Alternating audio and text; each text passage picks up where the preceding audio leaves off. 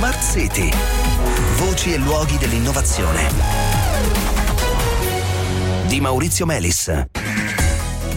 Buonasera cari ascoltatori, bentornati a Smart City. Se la spazzatura è un problema sulla Terra, nello spazio va anche peggio. A differenza infatti della spazzatura eh, nostrana terrestre, quella spaziale viaggia a 9 eh, o 10 km al secondo, più di 20 volte la velocità del suono, 10 volte la velocità di un proiettile sparato da un fucile militare ed è eh, sempre di più questa spazzatura volante. Gli impatti, per quanto ancora occasionali, trasformano, rischiano di trasformare dei singoli detriti in delle rose di proiettili che poi diventa difficilissimo, se non impossibile, monitorare e che possono colpire altri oggetti. E insomma, se non si cambierà direzione rispetto a come abbiamo fatto finora, potremmo ritrovarci con un'orbita impraticabile, se non, magari questo è un po' estremo, eh, così prigionieri del nostro stesso pianeta circondati da una eh, gragnuola di proiettili. Allora, per mitigare il rischio crescente di collisioni e consentire in futuro l'uso sostenibile dello spazio, pensato così, affermano i ricercatori, come bene comune, nasce il progetto Green Species, ideato da Camilla Colombo, professoressa del Politecnico di Milano, che per questo progetto si è aggiudicata un ERC Grant, che è uno dei finanziamenti, come sanno bene, gli ascoltatori assidui di Smart City più ambiti e più prestigiosi. Buonasera Camilla Colombo. Buonasera a lei.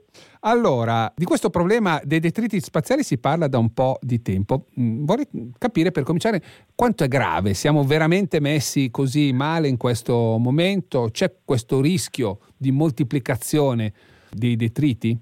Diciamo che non siamo messi così bene perché come tutti gli altri problemi ambientali la, l'evoluzione del numero dei detriti spaziali nel tempo sta evolvendo con un, un trend esponenziale che è il trend tipico dei problemi ambientali esponenziali e quindi quando vediamo un grafico esponenziale dobbiamo iniziare a preoccuparci, a preoccuparci per sì. il nostro futuro. Ecco, poi qui non si usa esponenziale a caso, eh, visto il mestiere che lei fa, quando dice esponenziale è proprio un esponenziale, insomma, non è per dire tanto o velocemente, è proprio un esponenziale. Uh, giusto per dare dei numeri, il numero dei satelliti operativi in orbita è quasi raddoppiato nel, negli ultimi anni con l'avvento mm. delle grandi costellazioni, dei piccoli satelliti, quindi stiamo parlando di circa eh, 9.000 satelliti attivi, mm. ma il numero dei detriti spaziali correntemente catalogati, quindi dell'ordine minimo di eh, un centimetro, è circa 35.000 oggetti ma mm. se guardiamo ai frammenti ancora più piccoli che possono creare danno alle missioni perché viaggiano a delle Appunto. velocità elevatissime, secondo, stiamo certo. parlando, esatto, stiamo parlando dell'ordine di 130 milioni di oggetti in orbita, quindi veramente stiamo creando il nostro anello artificiale esatto. intorno alla Terra. Solo che appunto questo non è Saturno. Allora, che cosa esatto. farete nel progetto Green Species? Allora, in questo progetto prima di tutto costruiremo un modello complesso dell'ambiente dei detriti spaziali per predire la loro evoluzione nello spazio, quindi nelle diverse regioni orbitali e nel tempo, negli anni a venire.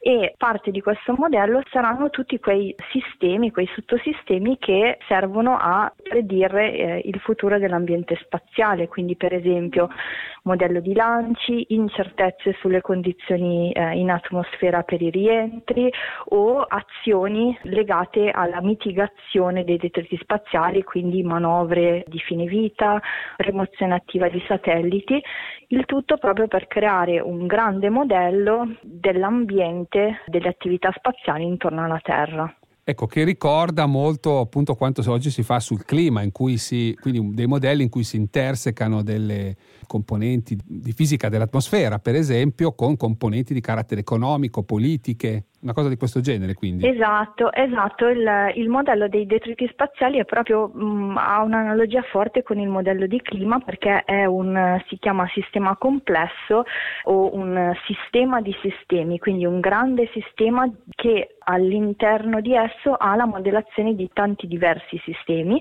alcuni di carattere fisico, quindi eh, i satelliti si muovono su orbite intorno certo. alla Terra che eh, rispondono celeste, alle, no? leggi, alle leggi della fisica. Esatto e alla meccanica celeste, però anche col, con dei fattori collegati eh, per esempio alle, all'economia, perché giusto per fare un esempio, i lanci, il modello dei lanci è collegato al cioè, quanti, quanto frequenti, quanti satelliti, spaziale. questo è il esatto, modello dei lanci. Che regioni insomma. orbitali, Eh, certo. esatto, e, e, quindi in questo progetto vorremmo eh, modellare anche tutti quei fattori che non sono per forza collegati alla meccanica celeste, ma eh, vorremmo utilizzare dei modelli eh, economici per prevedere il modello di lanci del futuro e soprattutto per includere le incertezze, quindi quantificare proprio i fenomeni e i numeri di cui siamo consci non potremo mai avere il valore esatto. Esatto, perché, sapere in questo esattamente modo certo. possiamo avere una, una predizione. Non potremo mai sapere dove stanno esattamente tutti questi sassi,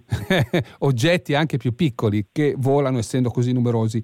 Va bene, grazie, grazie per intanto Camilla Colombo, eh, però direi risentiamoci domani per continuare a parlare di questo progetto e per esempio di cosa si può fare poi per eh, risolvere questo problema dopo averlo modellizzato come farete voi. Va bene, grazie. Bene cari ascoltatori, ci fermiamo qui, ci diamo appuntamento a domani sera.